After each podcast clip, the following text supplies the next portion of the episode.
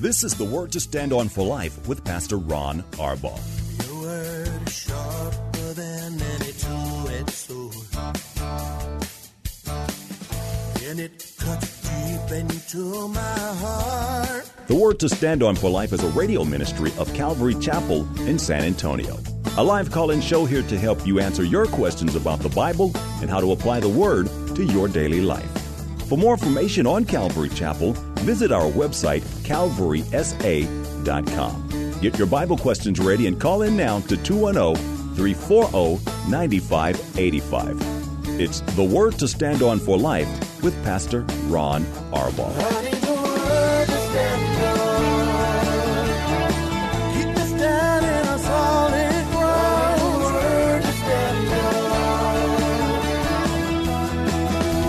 Welcome to the program. I'm laughing because we they surprised us. We're about four minutes early going. So if you're tuned in, you may hear a bunch of people tuning on right at four o'clock, but that's okay. Hi, I'm Pastor Ron Arbaugh from Calvary Chapel in San Antonio, Texas, and this is the Word to Stand on for Life program dedicated to taking your phone calls and answering your Bible questions and questions about stuff going on in your life. All we need you to do is call us with those questions, 210 340 9585. That's 340 9585. If you're outside the local San Antonio area, you can call toll free at 877 630 KSLR, numerically at 630 5757. You can email questions to us by emailing questions at calvarysa.com, or you can use our free Calvary Chapel of San Antonio mobile app. If you are driving in your car, the safest way to call is to use the free KSLR mobile app. Uh, just hit the call now banner at the top of the screen. You'll be connected directly to our studio producer. Hey, I could use some prayer. Um, I'm doing tonight uh, one of the ugliest Bible studies uh, most distasteful. Um, I was laughing with my producer before the show started, saying, "You know, this is like the worst telenovela in the history of the world." It's finishing Genesis chapter twenty-seven, and um, I don't know a way to make it interesting. I certainly don't know a way to make it fun, but it's important. There's just so messed up. Um, I think a lot of people are going to recognize themselves in sort of the behind-the-scenes shenanigans. So that's tonight. I just pray that God can, in some way, use this Bible study uh, to reach people's hearts. We've got to be honest with the Lord, and nobody in this whole chapter is being honest. They don't like each other. They don't trust each other. Uh, they don't trust God. That's evident. And they're just making an absolute mess of things, and the family dynamic is a little bit overwhelming. So thank you in advance for your prayers. Tomorrow, Paula will be live in studio with me on the date day edition of the program. And um, ladies, you'll be encouraged. I promise you, Paula will make sense tomorrow. So all of that is on schedule for now. Let's go to our questions while we await your phone calls. Our first question comes from Jennifer. It's an easy one. She says, Does the Bible permit women to be pastors? Jennifer, the answer is no. 1 Timothy chapter 2 verse 12 makes it abundantly clear in the correct context women cannot occupy positions of leadership in the church. It's that simple. Um, when I see positions of leadership, having authority over men, leadership in the churches needs to be male leadership. Not because men are smarter, not because men are more spiritual. Usually the, the, the opposite of that is true. Um, but just because this is the way God said to do it. It's His church, so we have to do it. Now, Jennifer, that begs the question, why then does um, do we see so many women pastors in churches? And the answer to that question, Jennifer, is because we don't really care what the Bible says. Now, I know that's harsh, but the truth is, we if we don't want to do something that the Bible tells us to do, we just pretend like it's not there. Oh, he didn't mean it, or well, that was for a different culture, a different time, uh, when clearly it's not. And I get this question quite often, Jennifer. Uh, if you are in a church where the woman is a pastor, um, you are um, getting ripped off. It's that simple. Not because she's not a good teacher. I keep saying this. We've got wonderful, truly gifted women teachers here, even at our church. But they counsel one on one with people. They teach women's groups. Um, uh, th- that's that's what God says is their role as it relates to teaching. So, uh, again, so I'm not misunderstood. Um, women are just as gifted as men. There's only this one role that they're prohibited from occupying in the Church of Jesus Christ. I repeat this in the Church of Jesus Christ. It's not our church to do with what we think is culturally acceptable. Um, and we've got to get used to that. So uh, if you go to a church where the woman, where a woman is the pastor or is a pastor, um, then you're in a really, really um, out of order church, and you need to need to change. So I hope that makes sense to you. Thank you. Here's a question from Jeremy. He's a Pastor Ron when did Jesus' disciples get saved or born again? Um, they were saved by faith uh, when they met Jesus, when they followed him. Um, again, just like Old Testament um, people got saved by, by believing the promises of Messiah, by believing the Word of God, um, and then by by holding on, persevering through the difficult times, simply because they had the faith, they understood who Jesus was. Now, um, when you're saved, when you're truly saved, you're born again. But in their case, there was an incident after Jesus was resurrected. He said to them, he breathed on them and said, Receive ye the Holy Spirit of God. That's when the Spirit of God came in them. Remember, before that, they followed Jesus. They hung every word that he said, and, and um, he protected them and he took care of them. But it wasn't until they were sealed that they understood the transaction. And they were really then kicking off a whole new uh, dispensation in the church, where rather than than them following Jesus, following the law, doing the best that they could, uh, all of a sudden, the Holy Spirit would come. Jesus said, "Receive ye the Holy Spirit of God." Ephesians chapter one says that when that happens, we're sealed with a deposit guaranteeing our inheritance in heaven. So that was the moment that they became aware of it. But they were saved from the very beginning when they made a decision to follow Jesus. Uh, many of them left um, um, valuable lives, uh, profitable lives in the world, and left everything behind and followed Jesus. I was thinking, Jeremy, when I was looking at your question when it came in, about Elisha, um, when when you know he'd been chosen by God to be Elijah's replacement, but but he for ten years was sort of a student or a disciple of Elijah.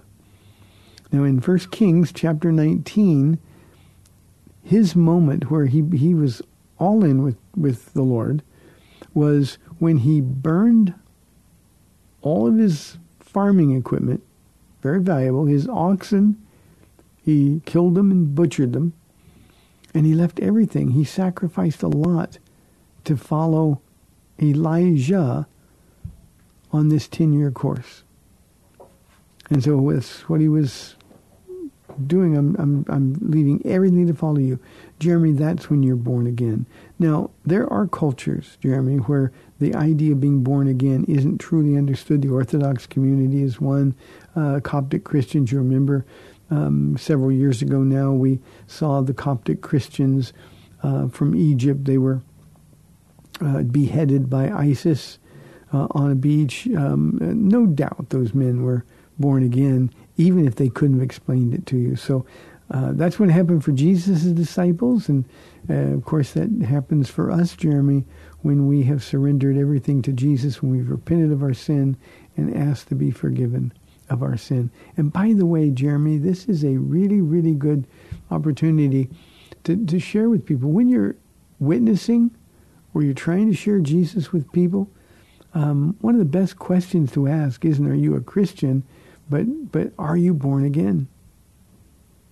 I mean, Jesus twice said people who aren't born again won't make it to heaven in John chapter three. So so that's sort of the the, the term that cuts everything right in the middle.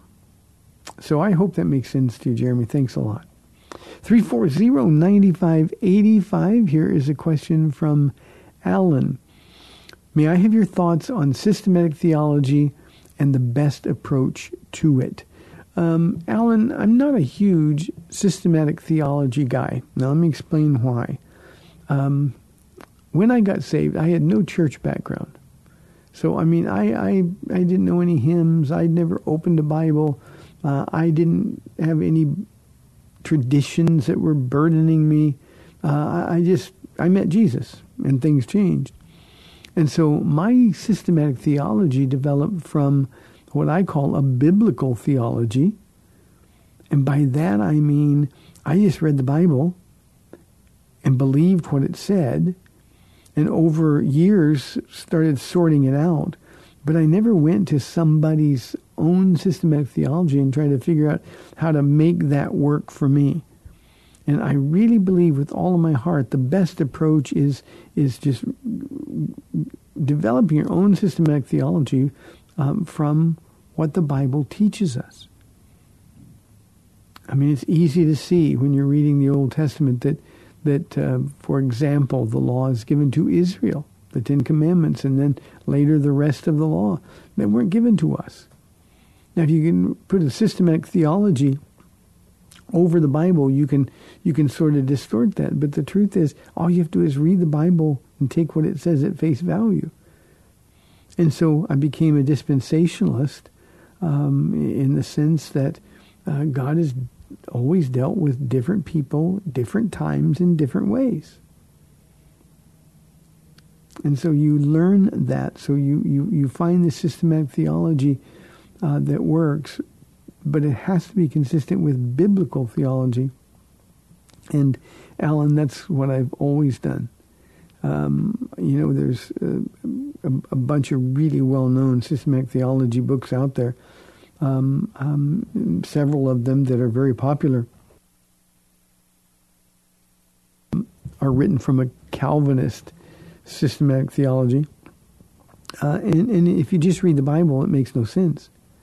But if you take that systematic theology and then interpret the Bible based on what that systematic theology says, well, then you can twist everything and change everything. And it's really a dangerous approach, um, a very fruitless approach to figuring out what the Bible so, not a fan of systematic theology other than that which develops as you really learn to understand what your Bible says. Let me add this too, Alan. Uh, I think, and this is just one pastor speaking, I think people spend way too much time, especially at the beginning of their walk, or when they're curious and, and trying to find out what the Bible says, I think they spend way much too much time on finding out what people say rather than just reading what God said in His Word. I don't think anybody ought to even open a systematic theology until they have a familiarity with the Word itself. I think you got to read it, you got to turn pages, you got to understand um, all 66 books in, in terms of their relationship to, to, to each other um, and, and I think once you kind of get that overview, then you can start digging in a little bit. But I think the most important thing is just to read it, soak it in, think about it, pray about it, um, but really dig in and find out what the Bible really is all about. And I think if people would do that, it would really clarify some things for them. Alan, I don't even advise people to get study Bibles. Um, there's some really great people out there who've written study Bibles, which I'm sure are fine. The problem with the study Bibles is that we're too eager to read the interpretation of something. We'll read the verse and we'll go right down to the to the explanation rather than just sort of chewing on what the Bible itself says and wrestling with that. And I think wrestling is such an important part of developing in the Word. And I realize that we like to go to the answers. It's sort of like getting the questions to the test before you take the test. I think we got to take the test first. And if people will do that, it will really, really help advance their understanding of the Word. So I hope that helps, Alan. Thank you very, very much. Here is a question from Janet. She asks, would you perform a wedding ceremony for people not intending to file legal paperwork? Janet, the answer is unequivocally no. I, I simply would not do it under any circumstances. There's two reasons. One, um, we are to be um, uh, observers of the law. We're to show respect for the law. And, and so we, we do that. And, you know, the, the law says that you go fishing, you need a license. When you get married, you need a license. You need it to be um, accepted by the governing authorities. The, the other thing that we need to understand is that by not doing so, often their reasons for not doing it demonstrate a decided lack of faith in the God they claim to believe in. You know, I've had people come to me and ask me if I would do a wedding ceremony because, well, if they get married, and especially true with with uh, people in my age bracket, well, if we get married, then our Social Security benefits are going to get cut, or my retirement or my pension is going to get cut. Um, uh, I'll stop getting uh, spousal support. Um, and, and, you know, I thought, wait, wait a minute, you, are you're selling Jesus out for how much per month? I mean, what's it worth to you? And because they, they have no faith, they're really not able to trust the Lord, to honor the decision they make to be obedient. And I just think that's problematic, Janet. It really, really sets the the the wedding, the marriage, off on a bad foot. And uh, I just I would not do it personally. And I've been asked several times to do it, and often when I've been asked to do that, um, the people just found another way to do it, found somebody else who would do it. Um, and you know, I, I just I don't think that is a good witness for Christians. So I hope that makes sense to you. Here is an anonymous question. My phone's been quiet this week. You guys are more interesting than I am, so we'd love your calls. This is anonymous. He says, I know you're pro-life, but my question concern concerns when a Christian is okay to stop receiving medical treatment for a terminal illness. Um, you know, Anonymous, I don't see any conflict between those two things. I'm pro-life in the sense that abortion is murder and and all Christians have to be anti-murder. Period. Um, I, I, I, for the life of me, I, I don't understand how someone can even claim to be a Christian and be pro-abortion. I, I, I don't get it. I'll never get it. You can call it women's health. You can call it women's rights. You can call it whatever you want. But the truth is, it's murder. And um, and somebody who proclaims to be a Christian needs to choose who are you and that has to be based on who Jesus is to you. So I don't see a conflict. Um, when a Christian can stop receiving medical treatment for terminal illness, I think that's between them and the Lord. I, I don't think there's any inherent sinfulness in in um, uh, um, uh, do not resuscitate a DNR. I don't think there's any inherent sinfulness if somebody uh, has cancer, for example, and the, the treatments are, are, are killing them. Um, I don't think there's any sinfulness in saying, you know what, I'm just going to leave this in the hands of God. I'm going to just trust Him, and He can take me at His time. So I hope that makes sense to you.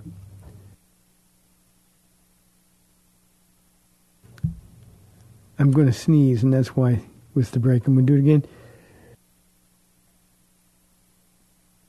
I can tell the allergens are coming in again, so that's that's what's going on here. I apologize. Uh, yeah, but uh, you know, um, I, I, don't want extraordinary measures taken to keep me alive, and I, am sure God is fine with that. Um, um, we've had people who um, were diagnosed with cancer. Some uh, took very aggressive treatment patterns, and others who didn't take any treatment at all. Uh, and again, I think that is an individual decision. In Romans fourteen twenty three, decision anything not of faith is sin. And so, anonymous, uh, I think that is between you and the Lord. Now, uh, I think in a case like this, we who are the, the, the Christians who who have the terminal illness, I think we've got to consider um, the feelings of others, our, our family members, our spouses. Um, I think it's a decision that, that needs to be made um, so that, that you and your spouse can agree or you and your children can agree. So I think all of those things come into play. but ultimately the decision is going to be made between you and the Lord. So I hope that makes sense to you. Let's go to line one, and we have Ray calling from San Antonio. Ray, thanks for calling. You're on the air. Hello, Pastor Ron. Are you doing all right today? Ray, I'm doing well, except I got this, this sneezing fit from, from something floating around in the air, but I'm doing good. It's good to hear from you. Well, uh, thank you. Um, I, I I don't believe it's mountain cedar yet, but it's on the on the brink of Yeah. coming into our lives. Um, I know mold has been in there giving me fits, but anyway, excuse me. Um, I wonder on your first question that you picked up, you get that one so many times. I wonder, is there a way that people would be able to go to like a, you know, most often asked questions part of uh, the the app or website or whatever, and you know, kind of pick up on some of the things that they're puzzled about, but you've gone over a million times, and I don't know if that's possible or not. And on the same vein, um, why do you think that so many people are puzzled by that? Um, and and do they are they just do you have that many brand new listeners that have never heard you say anything before? Uh, or or uh, you know, I just don't know what to think of it, and it was kind of bugging me. And I was thinking, well, that's not very very kind of me to get kind of irritated at that sort of stuff, but I don't know, you know, what how to how to Yeah. deal with that when it keeps cropping up. You know, it's like you have this piece of furniture and you keep stubbing your shin or toe on it, and you just leave it right there and do it again and do it again and. But you, would, anyway, you would, you would think um, that you would think that you would move it pretty soon. Yeah, Ray, I get that. So uh, let me let me explain.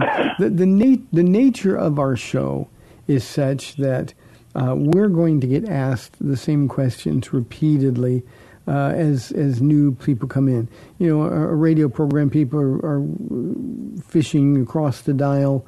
They're they're um, um, um, somebody tells them to tune into this somebody who's listened. Hey, I got a show on the radio that you'll like, that kind of thing. So yeah, we've got new listeners coming in all the time, and all of them, of course, are at different places in their walk.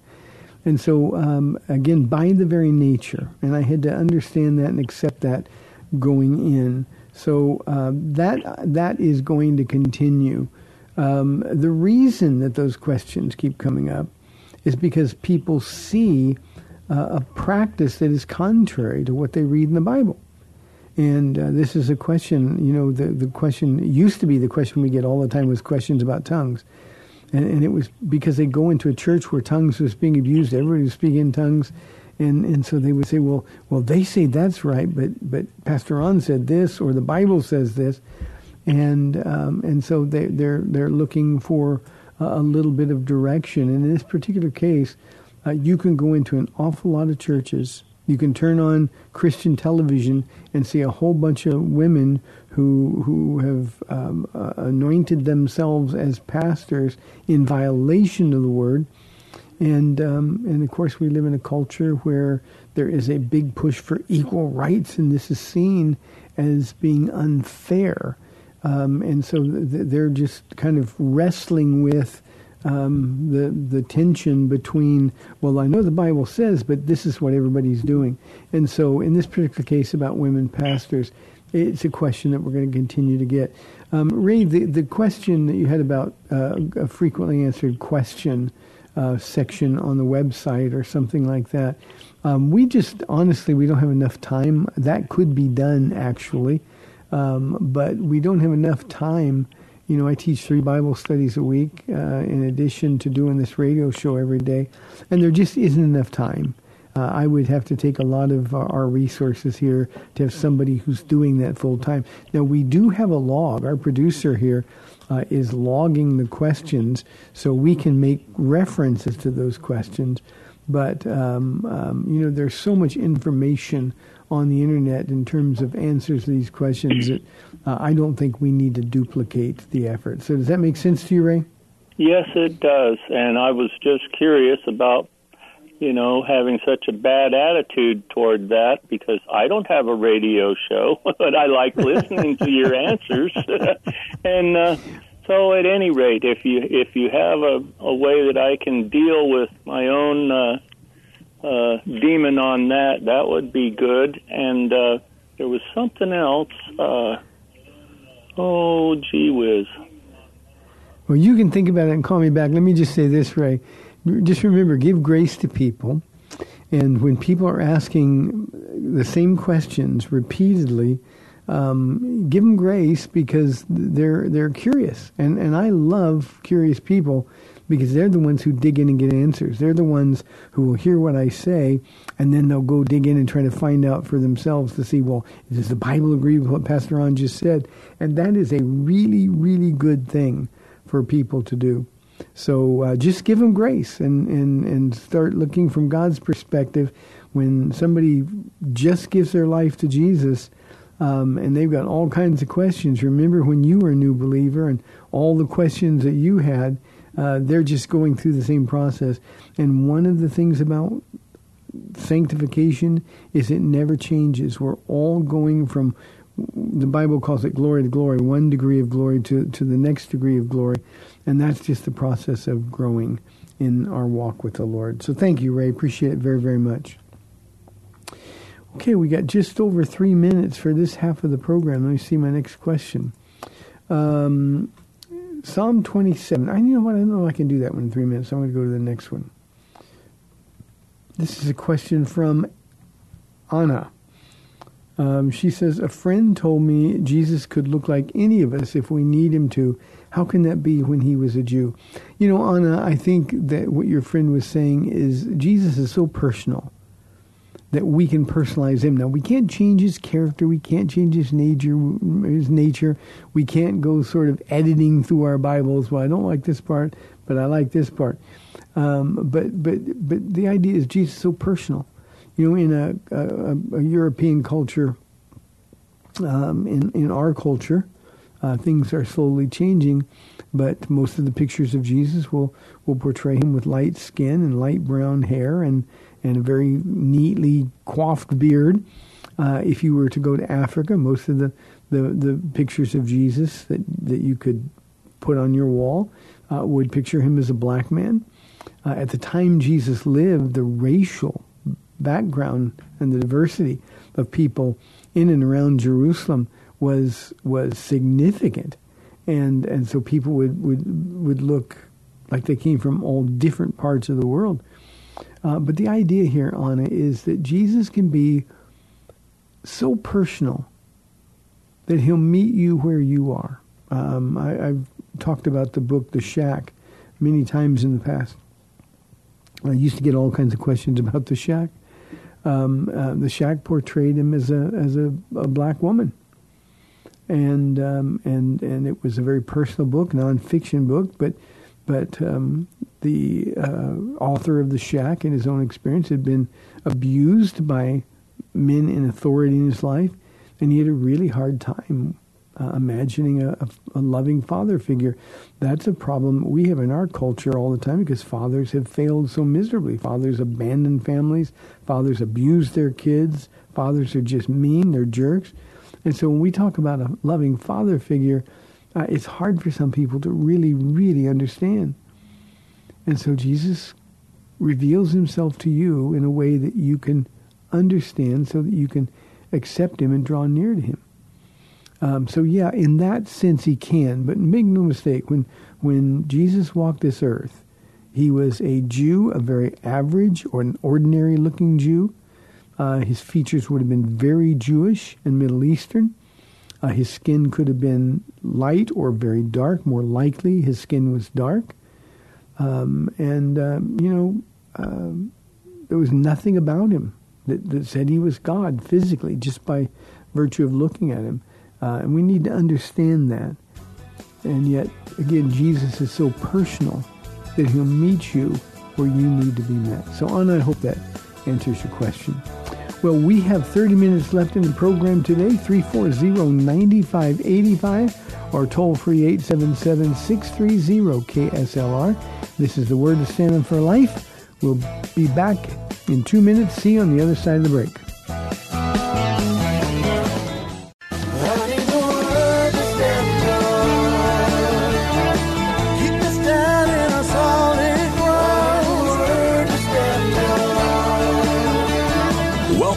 To the Word to Stand On for Life. We're taking your calls at 340-9585 or toll free 877-630-KSLR. Now, here's Pastor Ron Arbaugh. Welcome back to the second half of our Wednesday show, 340-9585. Remember, Paul is going to be here live tomorrow for the date day edition of the program.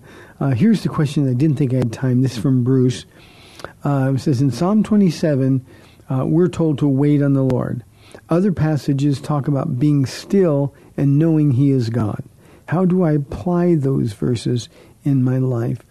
Bruce, uh, all I can say is there's nothing harder uh, and and I'll, I'll make this very personal. There's nothing harder for me than waiting on anything. Um, I, I, from the moment I got saved, I've been in a hurry. Um, you know, I'm working hard not to walk ahead of God. But the idea is, you know, I wasted so much time. I don't want to wait. I don't want to wait. And yet, um, you're right. Not only in that psalm, but other places, we're told to wait on the Lord. Jesus said, um, my sheep know my voice. I call them by name, and they follow me. And we're too ready to rush out and jump ahead. Come on, Lord, hurry up, keep up. But but it's a very important principle. Waiting on the Lord. It's not enough to know the will of God, but you've got to know the timing of God as well. And so you wait on the Lord, and it just means you wait until you get directions before moving out. You wait until you're certain you've got a conviction on something where you can step out by faith. But we wait on the Lord, and He does the fighting for us. He uh, sort of makes the way for us. And, and while I said it's hard, uh, it's something that's very important. And the same principle works with being still and knowing He's God. I think that's a matter of faith, Bruce. Um, you know, we hear that all the time here at Calvary Chapel. People say, Boy, the Lord told me to be still and know that He is God. I think sometimes we get a little too cavalier with that. But the idea is just be faithful where you are, be productive and fruitful where you are, and understand that God will take your hand and lead you and guide you in the direction that He's going to take you. I think the encouragement is not to get ahead of God, not to do what seems right to you, not to let your feelings or your emotions dictate what your next step is. This is especially important for husbands and fathers. As the spiritual head of the household, we're accountable to God to make sure that when we go home and tell our families, the Lord said that, that one, we're going to be obedient. They're going to see us being obedient. But two, we're going to be consistent in that. We're not going to try and get tired of it a couple weeks and then go look for something else that the Lord said to do. We're going to be faithful. And God will take care of your family. God will take care of you. But we've got to be able to convince our families that when we say God's leading us to move or God's leading us to do this or leading us to do that, um, that, that that's an informed, a prayerfully informed decision, and it's certainly the will of God for your lives. And then He will uh, accommodate the, the, the, the requests of, of, for instance, your wives, um, um, so that they can partner with you in the decision. It's really important. And Bruce, I, I've said this before in this program, but um, you know, when when we came to San Antonio, uh, Paula didn't want to go. I was excited just to know anything that the Lord wanted me to do, but but we had kids. Uh, Paula just found this Christian husband, and she didn't know um, what was going to happen next. And suddenly, I come home and say, God wants to go to San Antonio, Texas. Um, but I told her we weren't going to take a move towards San Antonio until she was ready to go as well. she needed to hear from the Lord, and He was very faithful to do that. So uh, I think that's the best answer for that. Thank you for the question, Bruce. Let's go to line one and talk with Terry from San Antonio. Terry, thanks for calling. You're on the air. It's always a pleasure. You got little Arabella Oh. in the back. She's listening, but no big questions. But I heard something uh, two days ago. I wanted to see if you heard the same thing about uh, alien uh, interaction with us, our race, our you know humanity, and uh, 84. I think it was 84 year old head of the space agency for Israel. Great credentials, great everything, well respected. That I've got nothing to lose by telling the truth now, and uh, it might be the time to share. Do you think there's any credibility to something like that? Yeah, um, you know, Terry, they're not saved people. I'm convinced. First of all, there are no aliens. The Bible says Jesus said we're his friend, and a friend tells a friend everything. So we have all of the information. There's no other life forms out there. There's no um, God doesn't have a, another re- plan of redemption for for life on another planet. Uh, we are the center of everything from God's perspective, uh, and we need to understand that. And I think there are demonic apparitions. I think certainly demon spirits are going to uh, try to convince people that there are aliens out there. Anything that they can do to get people's minds off of uh, a relationship with Jesus Christ. Uh, so I think no, there are no alien life forms out there. Um, now, for me, it means we're just wasting all the money that we're spending on space exploration. But it's not my money, so they're they're free to do that. But but the one thing that you have in common, all these people who claim to see uh, space aliens or claim to have UFO encounters, they- they're not saved.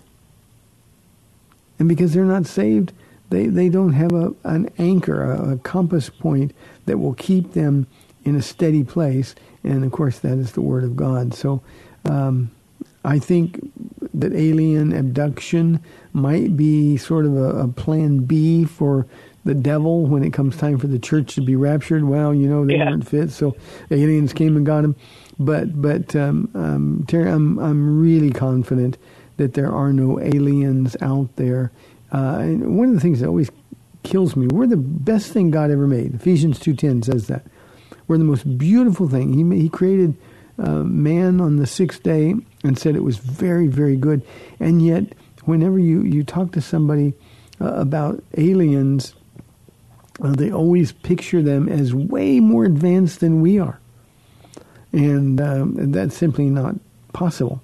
So, if our God is a powerful God, and we're the best thing He ever made, there's nothing out there that is better Mhm. or more advanced or more creative than we are. So, um, I, I have a very strong, strong position on that because I've just seen too many people get caught up in these um, conspiracy theories about all this stuff, and that's just a distraction. I think engineered by the devil. Well, I think that was a good answer. Thanks. A lot of people hear this. Hi, Arabella. uh, it's good to hear from you. Hi. Hi, Seth. Hi. Hi. Will I see you tonight? well, she's got their energy back after a shot. So, uh, Okay. yeah, exactly. Yeah, but I, I Thank thought you. very interesting as we close out this year. What, what more could 2020 hold? But the credentials, uh, everything that they stated in this, and uh, some other things. But you know, it, it, I, I found it stunning, and and uh, so we'll stick with your an- answer. Thank you, Terry. God bless you. Thanks for calling. Appreciate it very, very much. Let's go to Jimmy calling on line two from San Antonio. Jimmy, thanks for calling. You're on the air. Jim, oh, Jimmy just dropped. Okay, uh, let me go to the next question then. William says, "Does God have a specific person for me to marry?" Um, William, um, yes and no, and I'm not, I'm not talking out of both sides of my mouth there. Let me explain. God knows who you're going to marry, and so yeah, that's pretty specific. But it's not like God chose that person, or it's not like God um, from the very beginning said, "Okay, William and this person, I'm going to I'm going to put them together." So it's not like that. It's just that God knows. And uh, I think you know the the question we had a moment ago. about uh, uh, being still and knowing that, that God is God, um, um, I think sometimes we get so impatient and we step out ahead and we end up just marrying because we're lonely or because we, we're tired of being alone and, um, uh, and, and we make a lot of mistakes. And, and because uh, the idea of who you marry is so important, um, it's one of those things you really have to wait for the one that, that God allows to come into your life. Again, it's not his design. It's not like when I was born and Paula was born a year later that God said, okay, now Ron and Paula, they're going to be together. Okay, pair them off and then we'll, we'll move on. It's not that at all. But what it is, is that, that when you're walking in the will of God, William, and uh, ostensibly you're a Christian, when you're walking in the will of God, when you're trusting Him to bring a person into your life, then He's going to work things together for your good. And whatever you're called to do. And when God brings somebody into your life, it's going to be somebody that you'll know when when you meet them or as you fall in love with them. It will be somebody that will enhance the ministry that God has for you. It'll be somebody who will complement uh, the calling that God has on your life. Likewise, you will complement the calling that God has on her life, and the two of you will be able. Excuse me, the two of you will be able to um, agree to follow Jesus together. And, and uh, you know, I always imagine God just saying, oh, that's perfect. That's perfect. But in terms of a soulmate or something like that, uh, that's a very soulish or worldly position um, to take. So, William, just follow Jesus, and that person will come into your life. It'll be the one you can't live without. I like that. 340-9585. Here is a question from Lori.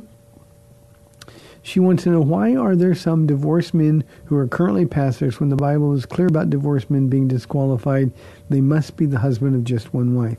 Um, Lori, I'm not sure you understand the husband of, of one woman. Literally, in the Greek, it's a one woman man. Now, remember, when the Bible was written, um, a lot of times people had multiple wives. That would have disqualified somebody. Um, but but even in Jesus' time, with the, the Pharisees and the Sadducees, you know, the big debates about divorce. Um, there was a school of thought that said you can't divorce at all. There was another school of thought that you can said you can divorce your wife for any reason if she's displeasing to you. You don't have to have any grounds other than well, I'm not pleased with her. And the Jews were always arguing about that. And Jesus, of course, in Matthew chapter 19, addressed those very things. Um, but um, um, the idea of a one woman man in a modern culture is somebody who's committed to the woman they're married to. Uh, if somebody was divorced before they were saved, well, that sin is wiped away. If somebody was divorced after they were saved, if they confess their sin, then they're forgiven and purified from all unrighteousness. So there's there's no prohibition against divorced men being pastors. However, if a man, while he is a pastor, remember James said, "Not many of you should seek to be teachers." We stand a, a stricter judgment. Um, uh, too much is given, much more is required. Uh, a man who is a pastor who divorces his wife for um, um, unbiblical reasons, uh, or a man who can't manage his own household well, uh, is certainly not qualified to be a pastor. So um, I know men who have been divorced who are pastors, and they're wonderful pastors. They are remarried and doing doing wonderfully in their walk with the Lord, and their churches are being blessed by God. So the fact that we were divorced for before we became pastors doesn't disqualify us. It's more a reference to uh, our faithfulness in our marriage and our commitment to one woman and walking together with her in the service of God. So that's what it means. It's not, uh, uh, you said it's clear about divorced men being disqualified. That is a misunderstanding at all. You know, I think, I think sometimes, Lori, we forget to apply grace to certain situations. Again, I'm not excusing any of the pastors. There's been several of them over the years. Who committed adultery or who left their wives for somebody else. Uh, a pastor can never do that. If that's the case, they need to step out. All of my staff pastors here at Calvary Chapel, every one of them knows that if their marriage goes sideways, they are going to be asked to step out while they work on their marriage. That's how important the institution of marriage is to the Lord, and, and we want to be sure that that uh, our men are above reproach, so they need to step out, work on their marriages, let God put it back together. Uh, then there's a time they can come back and, and, and potentially be a pastor again. But um, um, just the idea of I'm going to divorce some my wife because I, I love somebody else. That heart, that carnality would disqualify somebody from being a pastor. And when you see this happening and there are no disqualifications, it just gives you an idea, Lori, about how carnal uh, the church that we're talking about really is. So I hope that makes sense to you. James says, why is it wrong? And then in parentheses, he said, I heard a recent sermon you did. Uh, why is it wrong to use cussing um, when cussing is just the way people talk now? I don't think we should be stuck on that or stuck up on that, he said. Um, James, it's wrong because we're told not to use coarse language. Uh, it doesn't matter. The whole world doing all kinds of things uh, that, that are acceptable in the world but aren't acceptable to God. I am personally absolutely mortified when I hear a pastor swear from the pulpit.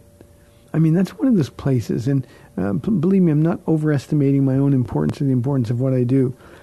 But one of the things that we all of us ought to hear when we step up to that pulpit and open our Bibles, we got people listening to us, we need to sort of in that little voice of God, we need to hear, take off thy sandals for the ground you are standing on is holy ground.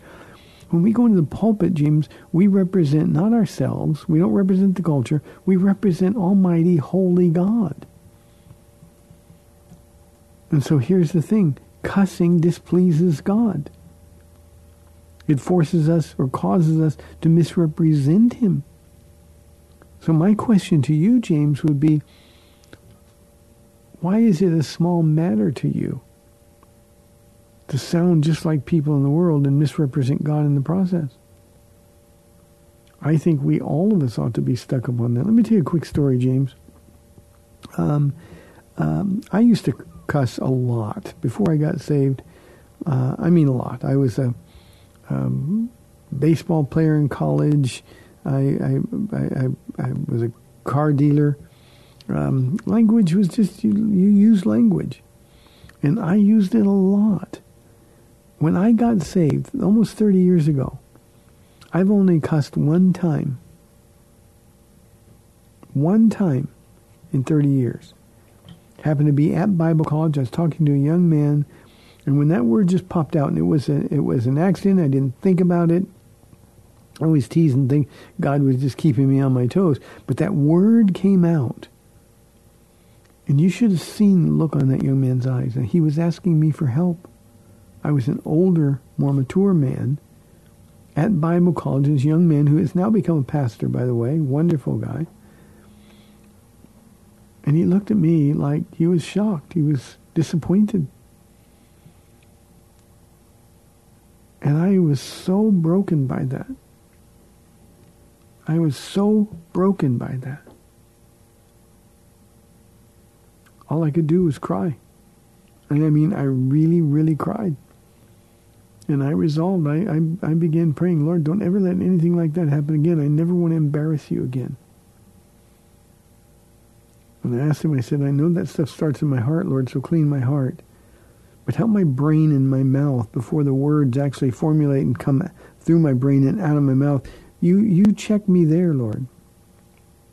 And I can honestly say, James, um, that was in 1970, 1994 rather, and I have not sworn um, since then. Uh, it's just not who I am. And, and, you know, I say all the time on this program, just be with Jesus. If you're with Jesus, you can't use that kind of language. It is a very, very, very big deal. And pastors who do it um, ought to be ashamed of themselves. And Christians who do it ought to repent. So here's the question one more time, James. Why is it such a little matter to you? Do you want to sound like people in the world? Or do you want to sound like a child of God? You really need to examine your heart on this one, James. Marty says, What is the relationship between faith and obedience? Which is more important?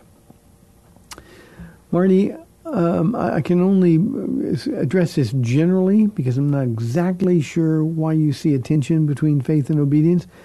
I think if you have faith in God, you will be obedient. Jesus said, "If you love me, you will obey me." Um, so I don't, I don't see a tension between those two things. Um, but um, um obedience proves you have faith, proves your faith is real. James says, "Faith without works is dead." If if you're not being obedient, then your faith is weak at best, maybe non-existent. Um, so the, the, relationship, I think, is more of a of, of an indication that you really do belong to Jesus, or perhaps that you might not belong to Jesus. So I can't see which is more important. Um, they they both are. You know, if if um, I had a question last week, somebody said, "Well, if I give but I'm not, um, I'm just giving because I'd feel bad if I didn't." Um, you know, he's being obedient, but his Giving is without faith, and without faith we know it's impossible to please God. Cain offered a sacrifice just as his brother Abel did. The only difference was one was offered with faith and the other one wasn't. So, uh, I th- again, I think um, if you have genuine faith, you will be obedient. If you are not obedient, then I think we need to really question our faith. So, Marty, that's very um, uh, important question to ask. Let the Holy Spirit really examine your heart. Here is Raymond. This will be the last one we get today. I think we're inside of under four minutes now. Raymond says, uh, Pastor Ron, how does the worship leader create an atmosphere of worship? And is his job mainly to prepare people for the teaching of the word? Um, Raymond, let me deal with the second part first. His job is to worship God. Um, you know, if I'm teaching tonight, we're going to have time of worship before that. Um, but it's not like they're my warm-up act. Their job is to worship God and give those who are listening to them a chance to worship God as well. Worship is really, really important. With regard to creating an atmosphere of worship, I think that's really overplayed. Um, what I tell my worship pastor and people on the team is to make sure that they can um, sing those lyrics um, with sincerity. In other words, they're not singing one thing and living a life that's completely different. Um, I don't think we need to create an environment. I think we just need to worship. Uh, I think those, and, and it seems that you're being groomed to be a worship leader somewhere. I think your focus is to be more on Jesus than the music.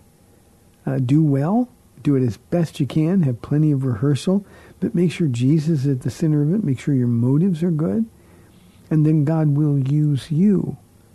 But everybody who comes into church is responsible for their own atmosphere of worship. I can come in and be angry, and I can sing the songs and, and, and end up being a huge hypocrite. Um, but I can come in and say, you know, Lord, examine my heart. I really want this to be a, a time of worship.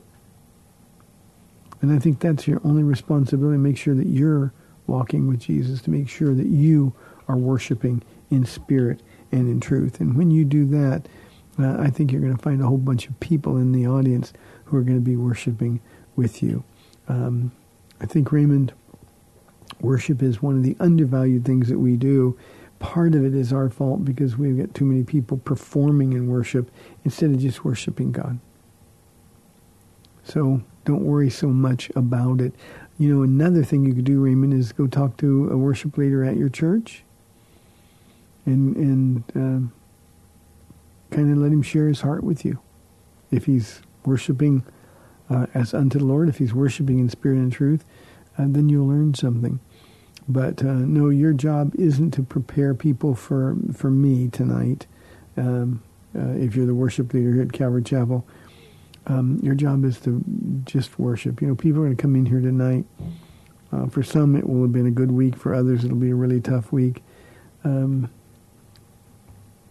some people have monumental problems, and they need to be able to come in and worship the Lord, even in the middle of their difficult problems. So, Raymond, I hope that makes sense to you. It's um,